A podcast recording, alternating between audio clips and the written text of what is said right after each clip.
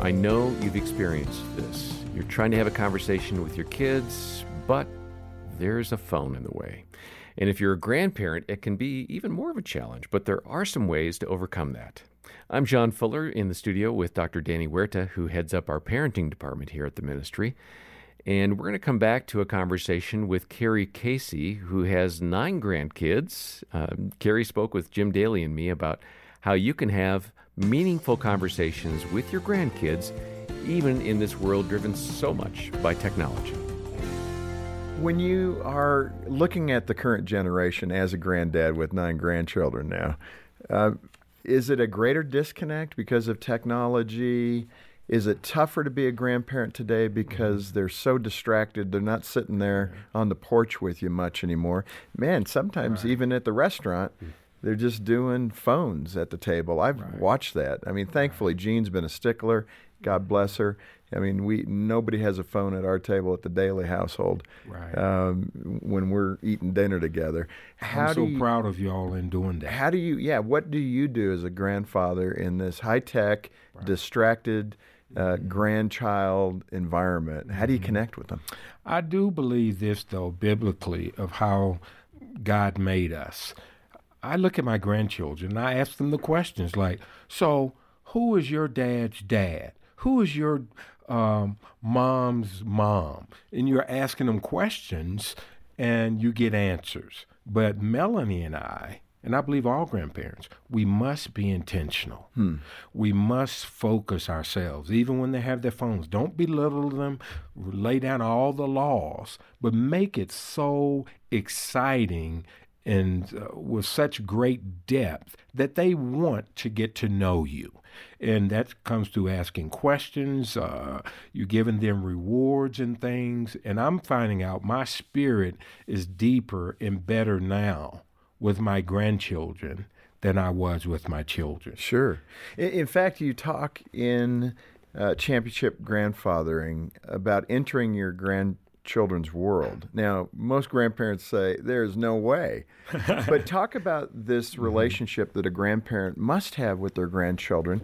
And it, this applies to moms and dads as mm-hmm. well. Right. Y- you cannot just sit back and expect your children to be part of your world without being part of their world. That's but it's right. kind of a scary world to parents mm-hmm. and to grandparents, particularly because the age gap right. and what they know and what they do and what they experience is mm-hmm. so different. Right. How do we bridge that gap? How does a mm-hmm. grandparent enter the world of a teenager? Right.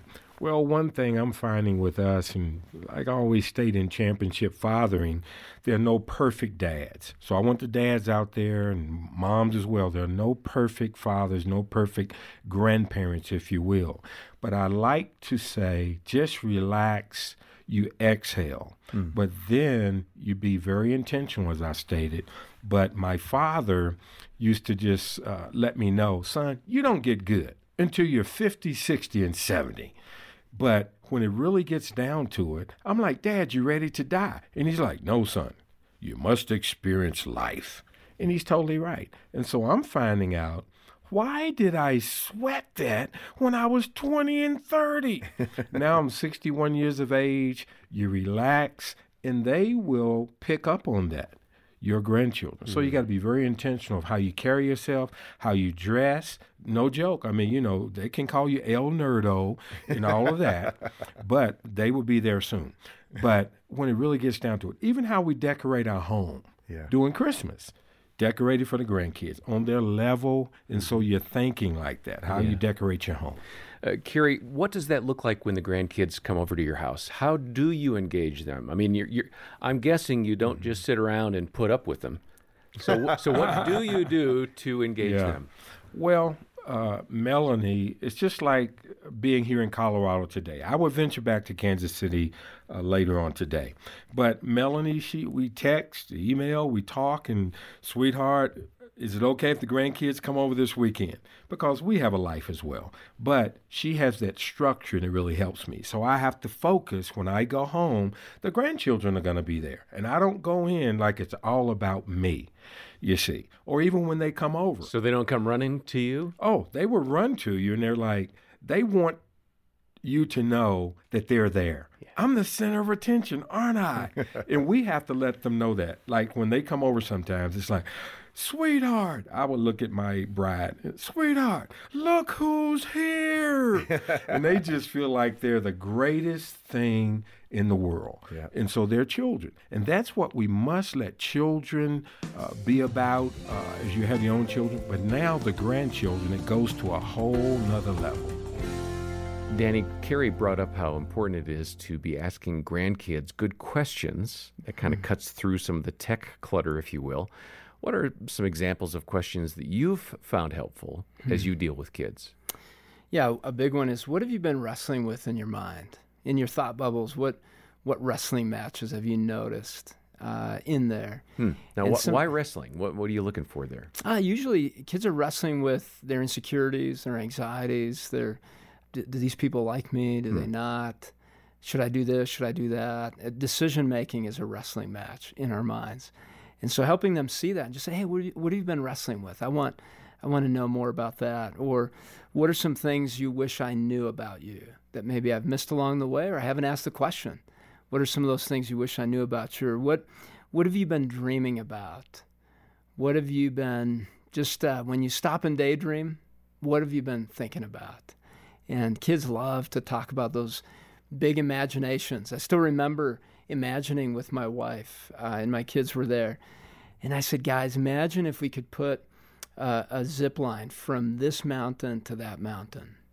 And they're picturing, and then my wife goes, "No, they don't make them that long. They, they, they don't do that." and we just had we had a great moment Yeah. of, of talking about the, the, the way we think. We think so differently. And sometimes uh, I, I really want to know what my son's thinking compared to what my daughter's thinking. So it gave us a great opportunity to talk about the, the different ways we think and that we don't learn about that unless we ask questions. And um, one of them that I, I like to ask my son is, what do you love to think about?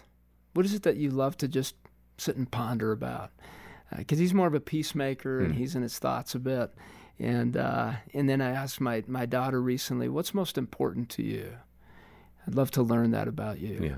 Uh, so just you'll know those intentional questions with your kids, and as you get to know their personalities and what they're interested in, uh, or grandkids, ask them about some of those things they're interested in. Sometimes we assume they want to know everything about us, but this is an opportunity to jump into their their world and learn more about them. But it's going to take a little bit of intentional exploration first on what are they so interested in, and begin asking questions about that. And along those lines, Danny, I think your team has some questions you've already got online for our, our listeners to follow up with, right? Yes, we love to provide those, and we have one specific article called 50 Questions to Ask Around the Dinner Table. Okay, and that's for parents and grandparents. So we'll link over to that article about 50 questions to ask in the show notes.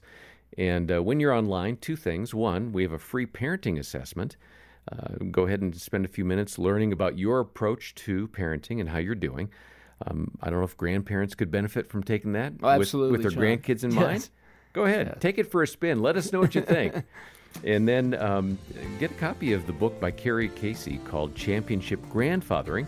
We're making that available today to donors who make a contribution of any amount to the ministry. Uh, maybe it's a one time gift of $25 or a monthly gift of uh, $15. Whatever it is, please uh, donate as you can. We'll send that book, Championship Grandfathering, to you. Well, be sure to tune in next time. We'll hear some research and some really insightful findings from David Kinnaman and Mark Matlock about young people and their faith. And for now, on behalf of Dr. Danny Huerta and the entire team, I'm John Fuller, and thanks for listening to the Focus on the Family Parenting Podcast.